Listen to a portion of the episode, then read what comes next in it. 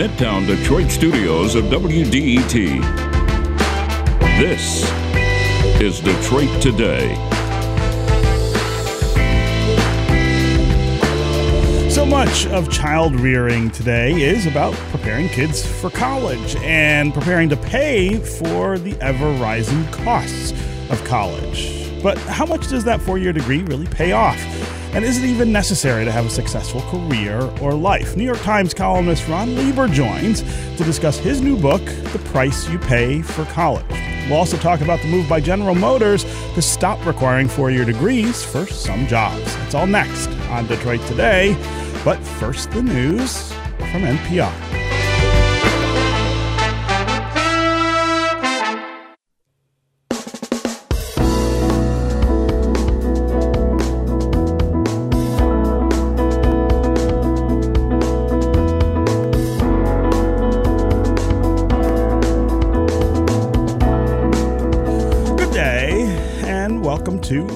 Today on 1019 WDET. I'm Stephen Henderson, your host, and as always, I'm really glad you've decided to join us.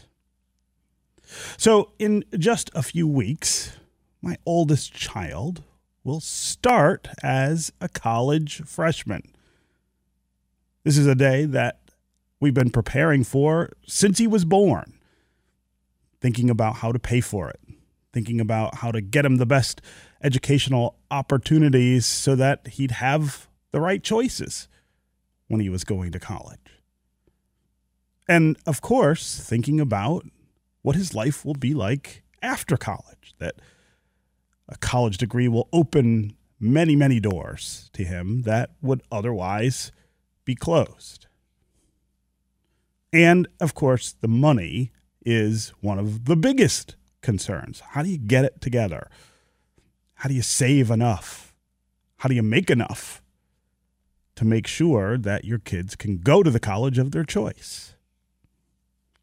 But these days, that choice of going to college looks a little different than it did 20 or 30 or 40 years ago. Today, when you get out of college, it doesn't necessarily translate to a stable, well paying job. And that raises a big question Is college worth it anymore? And if so, what's the appropriate price tag for it? And how do we calculate that? How do we know what's the right amount of money to save or to pay for college? How do we measure it? How do we measure the value of it, especially in the short term? It's August, which means lots of families are in the same place as mine, thinking about college starting, thinking about how to pay for it. Lots of other families are thinking about college applications, test taking, and prospective students milling around college campuses, thinking about where they might go.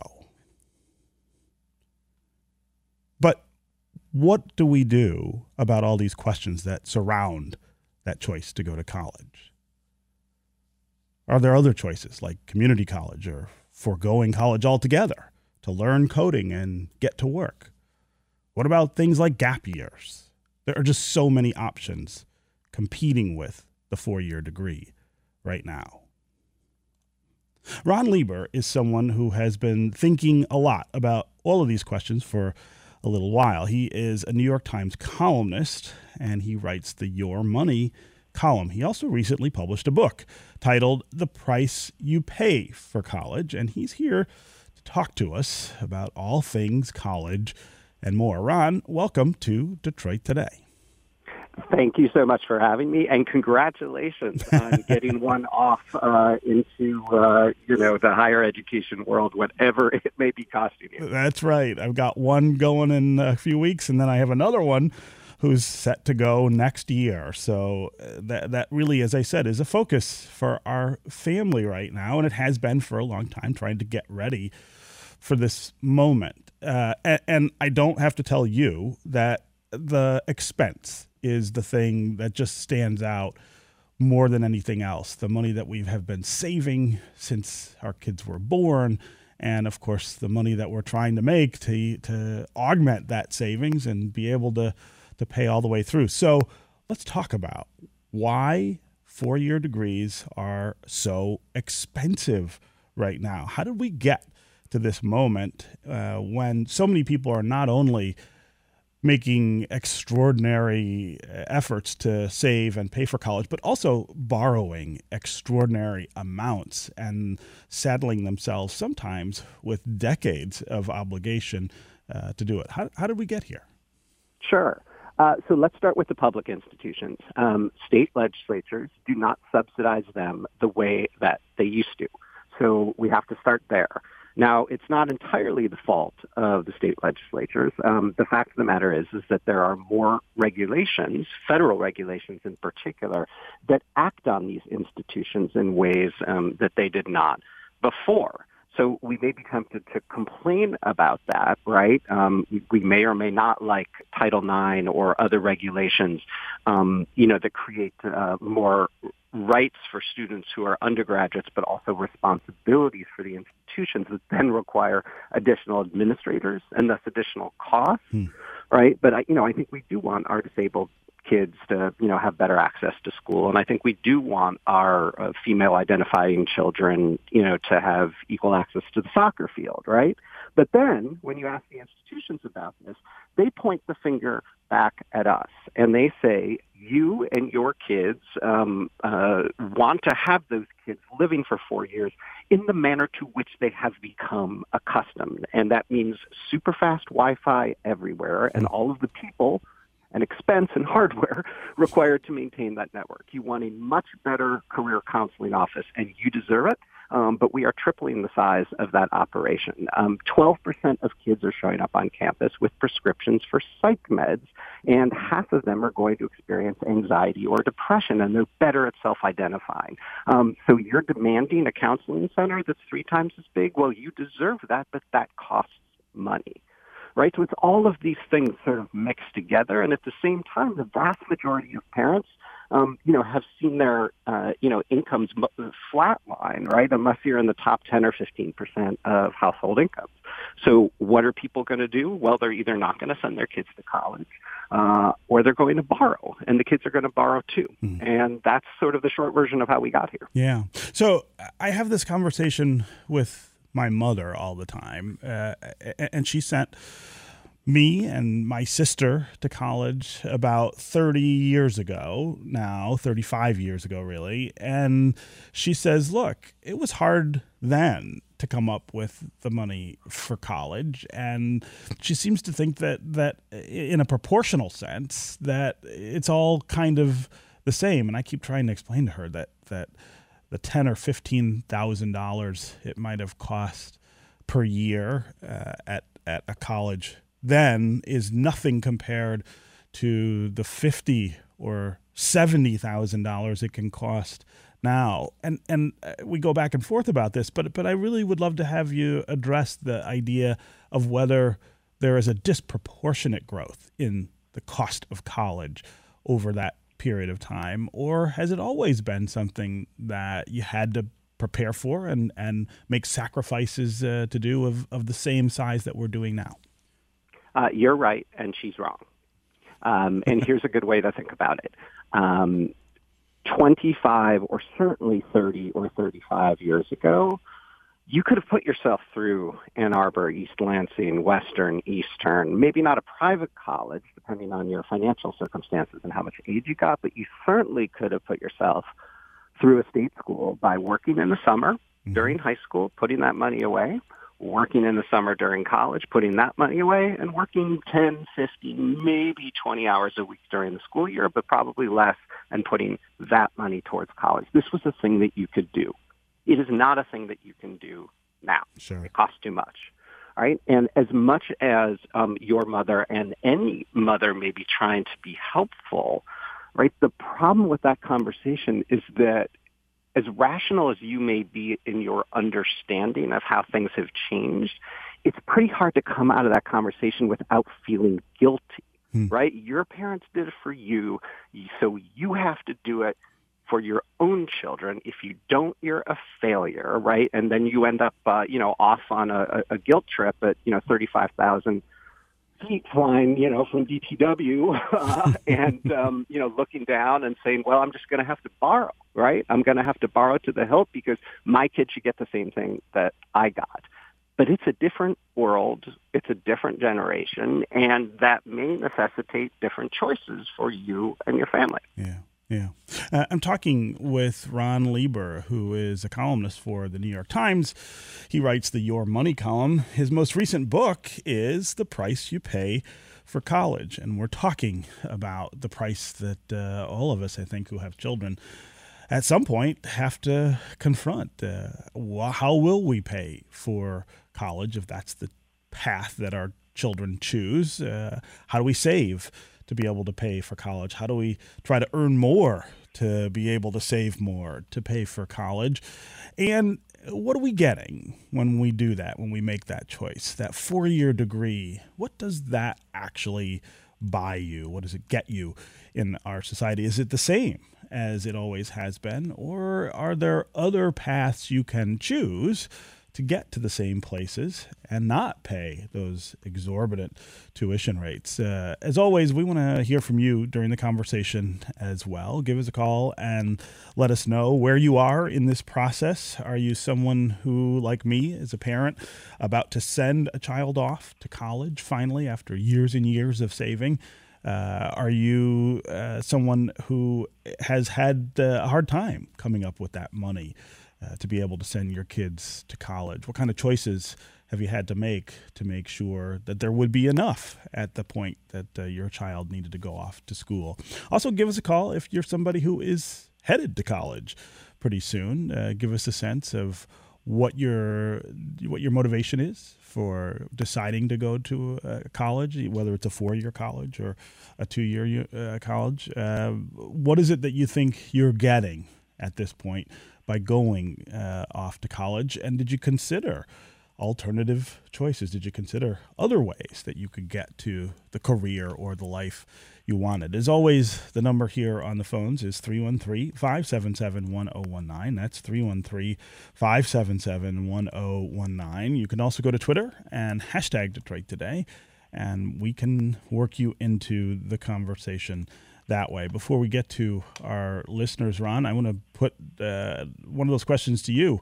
What is the value of a college degree, whether it's a four year or a two year? And uh, these questions that are getting raised about that value, people saying, "Hey, I can I can get to where I need to go without it." Uh, how how true is that? And is that damaging? I guess uh, the the um, the the value that people, I guess, have always placed on the idea of a four year degree? Yeah, so the value question is is is somewhat cosmic, even though people don't always treat it that way.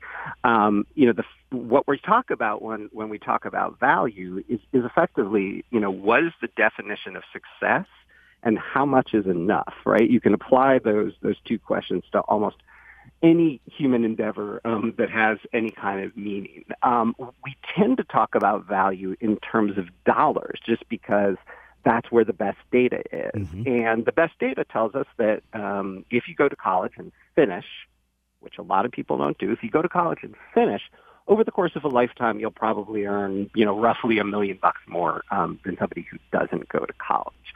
Now, to the extent that that gap persists, it's not necessarily because college graduates keep getting farther ahead. Um, it's you know people with uh, high school um, degrees are falling further and further behind. I don't need to explain that to your audience. Um, you know who've seen a you know generation of uh, relatively well-paying manufacturing jobs. Mm-hmm. Um, you know sort of decline in number, right? But but there are other ways to think about value. What is the value of the people that I am meeting to me in terms of, you know, lifetime return on friendship? What about the mentors I'm finding in college who can, you know, take my head off of my body and then screw it back on straight again and point me in a direction that I never could have imagined for myself. What about the value of a degree that might be expensive, but might, as you mentioned in the intro, open doors to rooms that I never could have gotten mm-hmm. entry into otherwise, right? It's hard to put a quantitative figure on those, but they matter qualitatively. Yeah, yeah, and and that gap that exists. Um, the, talk about the, the the lower end of that, the consequence uh, of not being able to or choosing not to go uh, to college. You're saying that that's that's getting worse, uh, and it's kind of um, uh, a different equation as well than than it was uh, 30 or 40 years ago. I mean, I think it's harder to achieve a solid and stable middle class life um, than it used to be if you only have a high school degree. Mm-hmm. Now, that's not to say it's impossible. That's not to say there aren't exceptions. But I guess the best way to think about, you know, the choice or, or these two, you know, distinctive situations is to consider the fact that there is actually risk in both of them, right? Um, if you send your kid to a school that costs a lot of money but doesn't actually um, you know graduate uh, you know a high number of people who start there mm-hmm. and if people in your income bracket and this is data that you can look up end up with a lot of debt and then you end up in a situation because you borrowed a lot that you know you can't retire when you want to or retire at all and then your kids are paying you know for your nursing home later on right? That's not a good result. There's risk in going to college right? There's risk in paying for it in the wrong way. And so we need to talk about it in that way in the same way that we've sort of gotten used to talking about the risk involved with not pursuing higher education. Yeah. Um, now, the odds are going to be different for you know each family and each situation. You know, is there an apprentice program? You know, that leads to a solid middle class salary in your area that your kid is interested in and passionate about. Well, that may be a difference maker for a kid who doesn't want to go to college. And then there's the kid who, you know, has only fallen in love with the private university that's going to require $30,000 in debt for the kid and 100,000 for you. Right? I mean, I, you know, there the choices become a little bit more clear. Um, but every family's different, and you need to ask yourself the hard questions, preferably a year or two before your kid's ready to make the decision, so you can shop and hunt and look sure. around accordingly. Yeah. Yeah. Uh, we got a lot of folks queued up here who want to participate in the conversation. Let's start with Ian in Detroit. Ian, what's on your mind? Hi there. Hey. Um, I uh, have had a very complicated path uh, through my educational career, and I think a lot of it is surrounded, or like a lot of it's caused by the price. Um, in 2014, I graduated high school I didn't uh, do great due to some health issues. I had my gallbladder removed and uh, stuff like that. And so I ended up uh, graduating and taking my courses at the community college nearby, Macomb. And um, I did really well being like on my own and everything. So I was uh, trying to plan what I wanted to do based on like what was the quickest, like the best return for the amount of time that I had to put in. Not necessarily something that I was passionate about or something that I was good at, um, but like kind of trying to find a compromise between those things. So um, I ended up choosing the nursing program. I got into the program and I was greatly underprepared for like the emotional toll required mm. to be in that kind of environment. Um, you know, I was in a clinical and there was this patient that uh, ended up passing away after being in a coma for mm. many weeks. And so if I had worked in the ER or like in the hospital setting before that, um, I would have been better prepared. So I think taking a gap year uh, warrants a conversation. Hmm. But beyond that, I ended up changing my major and taking on a bunch of loans to go to Wayne State. Um, I was there for one semester. I was really struggling. I was working three jobs. Um, I had just gotten hired at uh, Beaumont actually, and uh, then like the day before I was supposed to start, I was driving home to my parents' house and I uh, ran out of gas and there was a semi truck driver that um, uh, ended up falling asleep at the wheel and ended up hitting me as a pedestrian. Oh. And so I was out of school for two and a half years uh, because of that. And again, if I was able to uh, afford my tuition, I would have been able to afford uh, my gas. Right. I guess is what I'm trying to say. Yeah. Like the the challenges are not apparent, and the dangers of uh, trying to take on too like if you're stretching yourself too thin financially, there it's going to come back to bite you somewhere else. Yeah, yeah. Ian, I I love that you called, and I'm sorry about uh, all of those really harrowing twists and turns in in your journey. Uh, we're going to take a quick break, and when we come back, we're going to have Ron Lieber, our guest, respond to Ian's story about uh, trying to get a college degree. Uh, we'll also get to more of your calls and comments. Stephen Clarkston, Rebecca in Grosse Pointe Woods, Jeff in Southfield will get to you as well. If you want to join them, 313 577 1019 is the number here on the phones. You can also go to Twitter and hashtag us at Detroit Today, and we'll work you into the conversation that way. We'll be right back with more Detroit Today.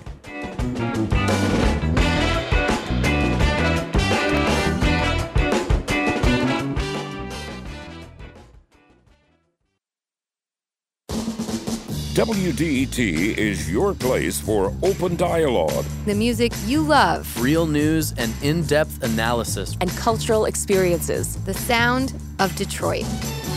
1019 WDET is your public radio station.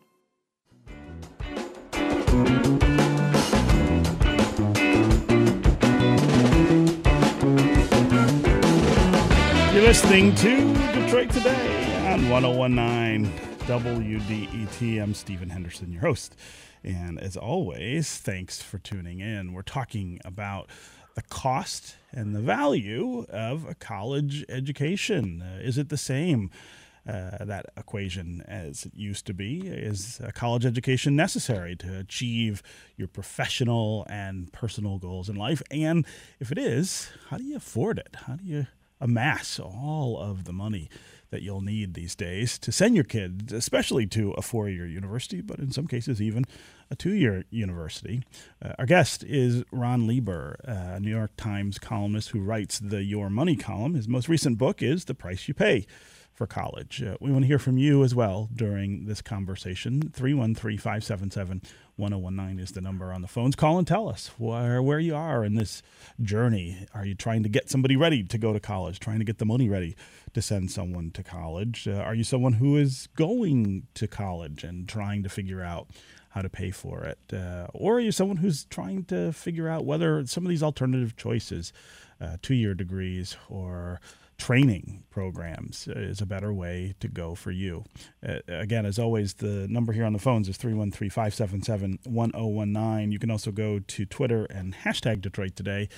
Uh, and we'll work you into the conversation. Uh, Ron, before the break, we heard from Ian, who uh, whose story I think really highlights the the sacrifices that people uh, often are making to try to get themselves through school, and I guess the the the dangers of stretching yourself in such a way to to make those sacrifices that uh, that there are incredible trade-offs that sometimes uh, come to visit on uh, people because of the choices uh, that they make. It really does cut to that issue of the value of college education and whether it is worth it for everyone.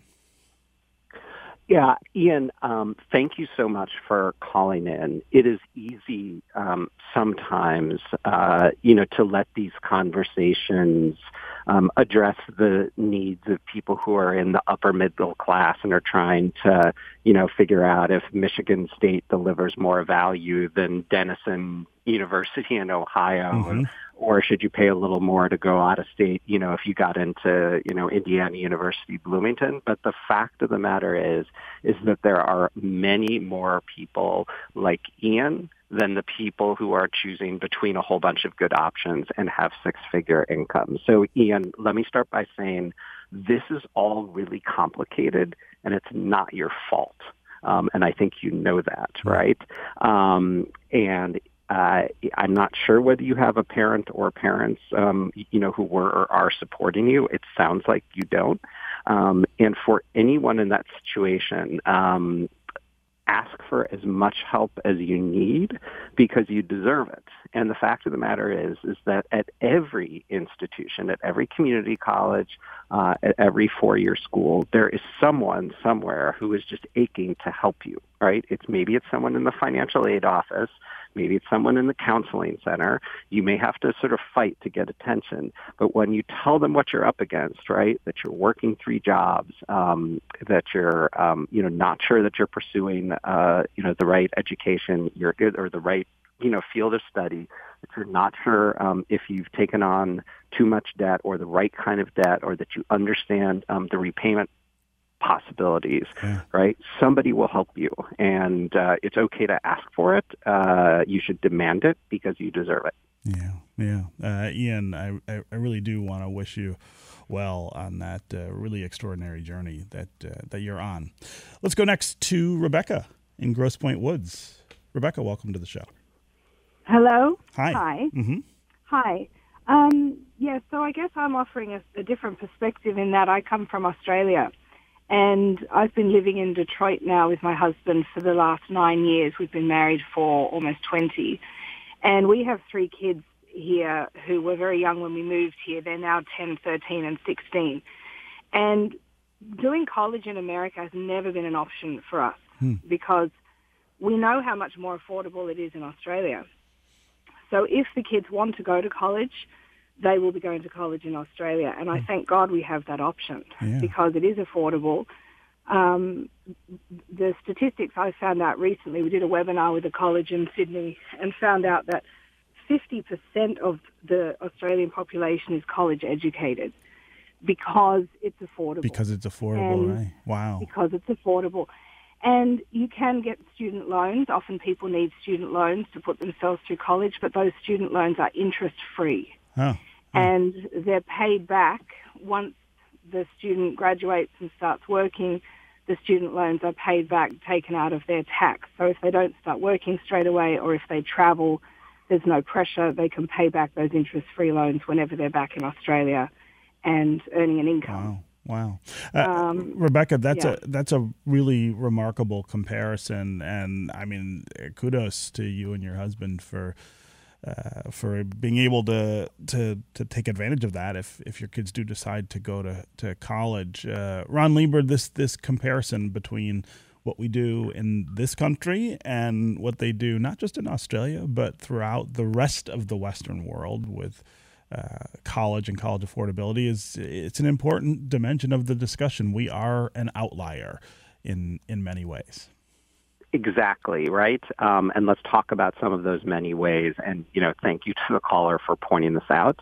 So many parents um, who were born someplace other than the United States and who are raising their kids in the United States think what we do is absolutely bananas, right? um, you know, the reason why it's cheaper in Australia is because of the decisions that politicians and the people who vote for them have made about priorities, right? So if we want different priorities, we can make different choices at the ballot box. There are states where community college is free. There are states like New York where if you earn under a, you know, certain reasonable amount of money in terms of household income, your kid can have tuition free uh, you know, education at, um, you know, the flagship state universities, right? This is something that's possible. Um, the other thing that she mentioned that is really important, and so many people who understand and have studied student debt and student borrowing wish we had, was that system in Australia where your loan repayment is simply and easily recaptured through the tax system. There's no calling loan servicers and them trying to chase you down at your address and eight different loans and six different checks at four different addresses. None of that goes on in Australia. Hmm. It is so utterly sensible, and the fact that we cannot get that here is extremely frustrating. Well, one of the things that, that we often say or, or, or end up arguing about here is well, that would cost us an awful lot in taxes that we don't pay now uh, to be able to provide those things. But uh, I always kind of say, well, but we're all uh, shouldering that cost as individuals.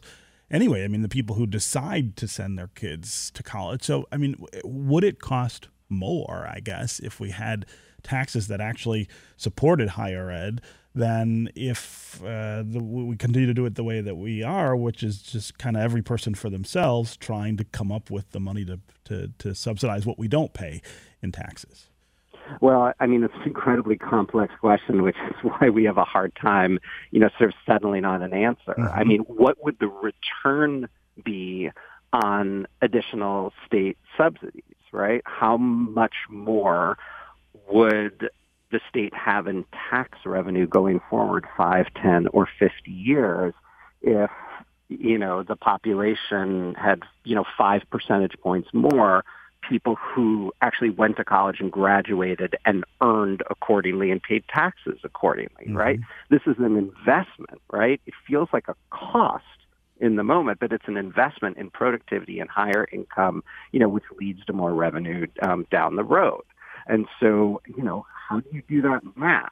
Um, or, you know, maybe it's a, um, a question of thinking in the moment, right, about, you know, what is necessary and sufficient when um, when offering an, an, undergraduate education, and what is excessive. Um, and you know, you as a as a state or as a private institution, right, could try to provide a super stripped down um, uh, degree without the you know accoutrements and the nice dorms and without the counseling center and the career office. Mm-hmm. But the marketplace so far has proven that there's not a ton of demand for that. There are, you know, online degrees, but, you know, it's not always clear, um, you know, how those kind of perform in the marketplace, right? Um, which is, you know, you know, you're often you're trying to get a degree to impress a hiring manager, yeah. right? So we as parents um, have chosen to make different choices because, you know, at least middle class kids and above have come to think of residential undergraduate education, the four-year version of that, um, as a sort of um, expectation bordering on an entitlement. Yeah, yeah. Uh, again, Rebecca, really appreciate the call and that uh, that contrast that you're able to draw between what we do here and uh, what you're able to do in Australia. Let's next go to Jeff in Southfield. Jeff, welcome to the show. Well, good morning, everyone. Hey. How are you doing today? Good. How are you? Fantastic. So I, I have uh, just a bit of a different uh, perspective, contrarian uh, perhaps. Uh, I've had the, the plum pleasing pleasure of being financially trained uh, with some of the smartest people on the planet. And I personally interviewed nearly 3,000 people regarding this this topic. And, and what I have come to the conclusion of is that the cost of college is not the problem. Hmm. Uh, parents will have uh, their credit card debt over their lifetime will be far more detri- detrimental than, to, to, them than their cost of college.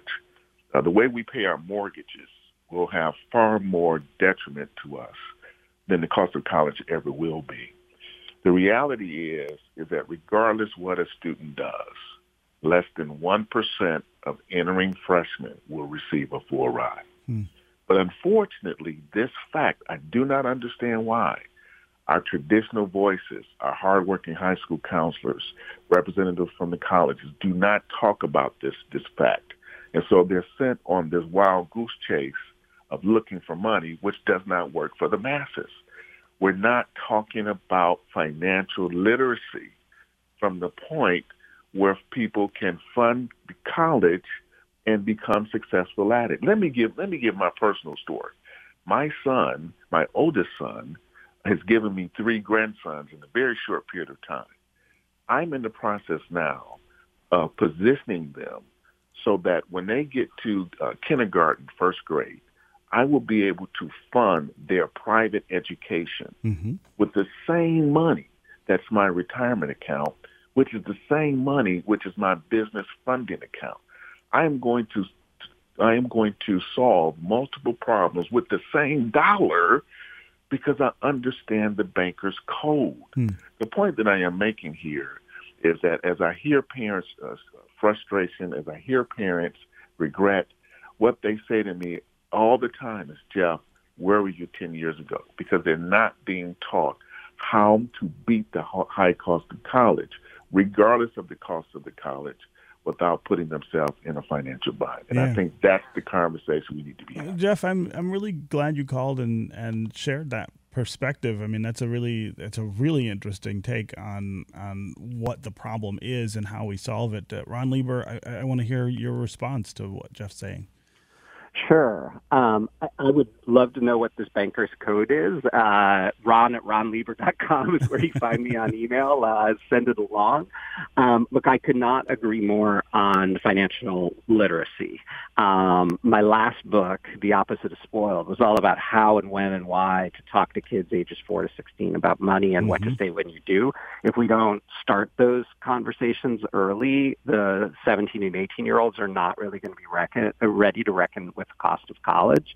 Um, there are many, uh, you know, cities and towns and states that do do financial literacy in middle school and high school, but basically none of those curriculums are built around college. You could do a whole semester on the system, explaining all of the things that he mentioned um, that would help people have a little bit more of a chip on their shoulder and also know exactly where to find the data that tells them what somebody in their income bracket is likely to pay on average. And while it's true that there are very few full rides out there, it is also true that the vast majority of people do not pay full price nationwide, right? Um, they get financial aid of various sorts.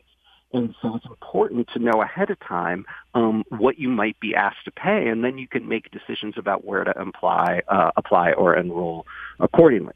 But then again, right, there's only so much financial literacy can do. Um, if you're not lucky enough um, to have enough money to be able to save, if you are not lucky enough um, to have an incredibly generous grandparent um, who's looking out for you both on the education front and on the money front, um, and you know those folks need help too. I think we have maybe lost our connection with Ron Lieber. Um, let's take uh, a, a couple minutes to try to get him back so he can uh, finish up his point uh, about uh, this this incredible cost of, of college that people face. Uh, meanwhile, uh, let's take one more call. Uh, let's go to Eric outside of Windsor. Eric, what's on your mind? Go ahead, Eric. Hello, guys. Can you hear me? Uh huh. Go ahead, Eric. Hey, uh, my comment was that um, university is definitely cheaper here in Canada. I put two daughters through university, and to be honest with you, they were able to afford it mostly just by working their own in the summer and a little bit while they went to school. Uh, they never had a student loan. Uh, they lived at home, so that made it cheaper. But I- I don't necessarily think that that's always a great thing. I think it's incentivized a lot of kids to go to university who who really shouldn't have gone. Yeah. And uh, Huh. even though they might not be hugely in debt, they they're not really any further ahead in, in their careers or. Um, Right, it didn't do what they thought it might do. Yeah, uh, Eric, No, I, Eric, I really appreciate the call and the comments. We do have Ron Lieber back. Uh, Ron, I want to give you a chance to to finish the point you were making. Oh, sure. So, um, you know, to the caller, I, I'm glad he, he made the point about increased subsidy causing increased enrollment Uh huh. and, you know, the possible degradation of the experience or, you know, people who uh, ending up there who um, may not belong. I, you know, one way that, that countries handle that is by sort of, you know, raising the bar for admission. Um, but then often you end up in sort of a tiered track system the way they do, uh, you know, over in England, right? So it's, it's difficult, but um, uh, you know, I think you can make a reasonable case here in the United States that you know we would be better off productivity-wise um, and you know potentially GDP-wise if we had you know more college graduates or at least more people who had gone through certificate programs. So you know, I'm not sure where uh, we lost one another um, before, but you know, the point I was just trying to make in brief is that um, financial lit- literacy is essential. It's important. Um, both schools and parents should, you know, build the money conversations around, um, you know, college and the system and how to beat that system. Mm-hmm. But it also only go so far if you just don't have the money to save or you save some, but you don't have a super generous, um, you know, grandparent in the picture in the background trying to help out. And so, you know, we need to think about those folks too. Yeah, yeah. Okay, Ron Lieber, uh, it was really great to have you here to talk about uh, college and the cost of college and how we pay for it. Thanks so much for joining us on Detroit Today. It was a pleasure. Thanks for having me. We're going to take another quick break. And when we come back, we're going to talk about how one of the largest companies in the world is deciding to not require a four year degree for many of the jobs that it provides. Kalea Hall, an auto reporter for the Detroit News, will tell us what GM is up to next. Stay tuned for more Detroit Today.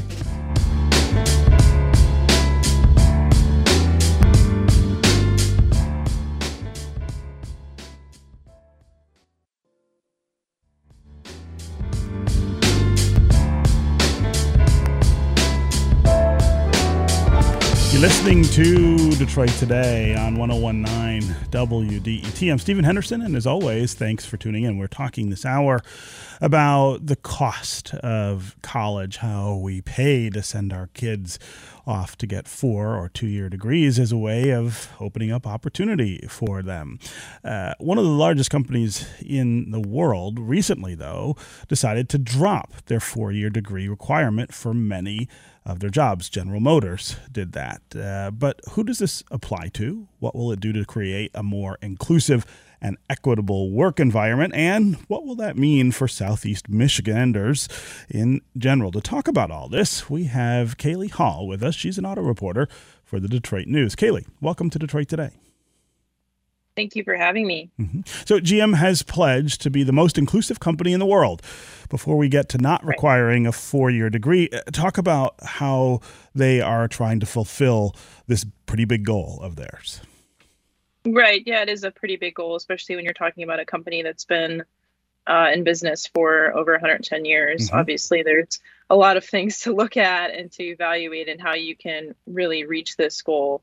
Uh, some of the things that they've done is they've been re- invested in racial justice efforts, and as you mentioned, with the degree requirement, they're reviewing and changing some of the job requirements.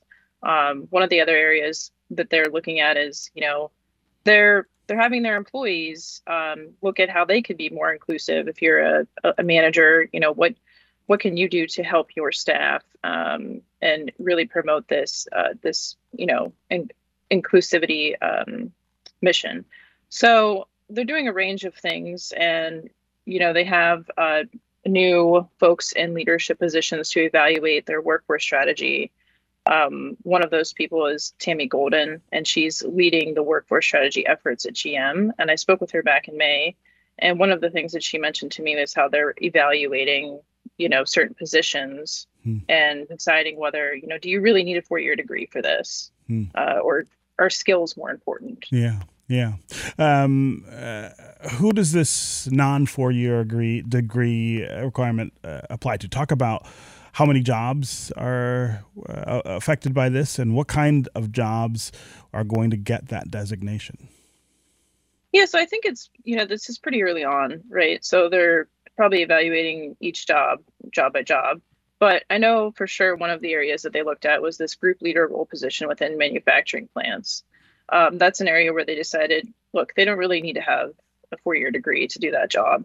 So instead, let's evaluate the skill set. Um, and it's building really, it's building up this this new um, ecosystem at GM to look at skills first, um, and then maybe education 2nd mm-hmm. Obviously, I think that when you talk when you're talking about engineering roles, design roles, I would say that those would likely still maintain the the degree requirement, right? Sure. Because um, you need to know you need to know how to be an engineer if you're going to build a car. Right right yeah. Or design a car.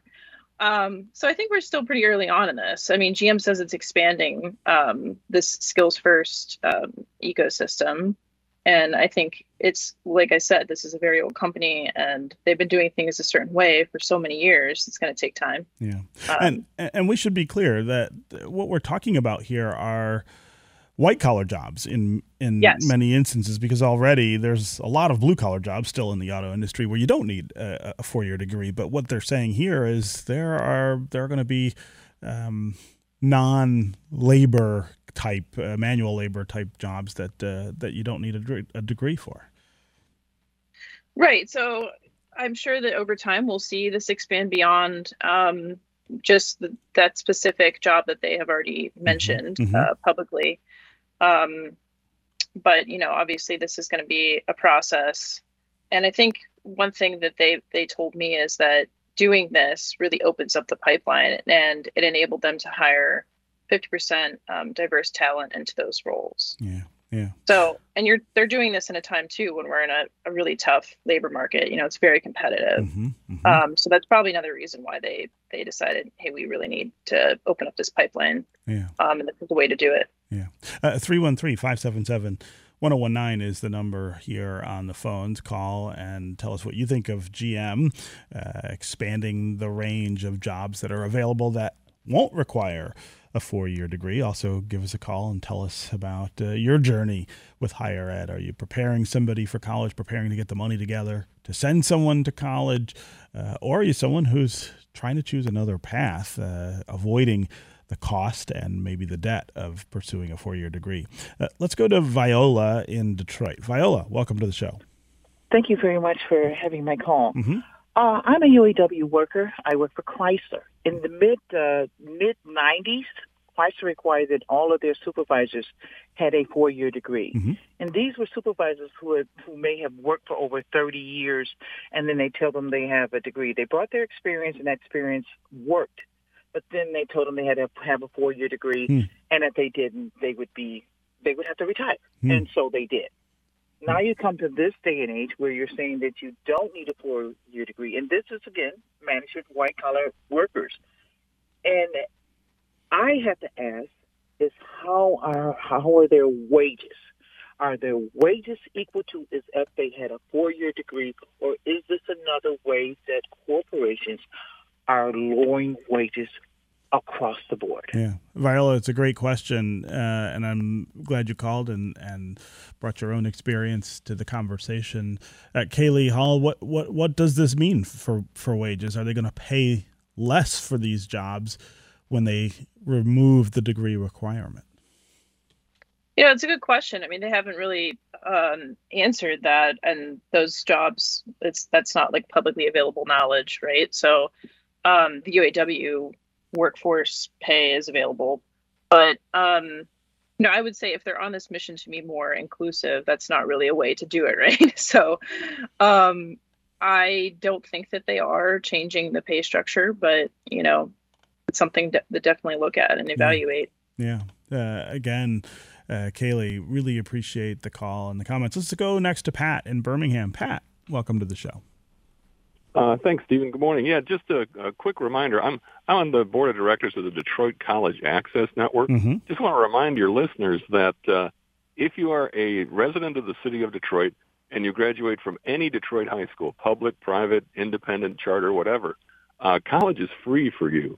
All you have to do is apply through the Detroit Promise program, which requires you to fill out a quick form, uh, complete your your federal financial aid form and at that point, uh, fi- uh, the rest of the financial aid is taken care of by the Detroit Promise. So if there's anybody out there who has recently graduated uh, from any Detroit high school who is a resident of the city of Detroit, uh, a big part of this problem is off your shoulders. All you have to do is take a look at the Detroit Promise, and they can help you out with your uh, college cost. Yeah, no question that uh, we've made a lot of progress in the city of Detroit with uh, that kind of program, and and it makes a four year degree accessible to an awful lot of people who it wasn't before. Pat, I'm really glad you called to to remind.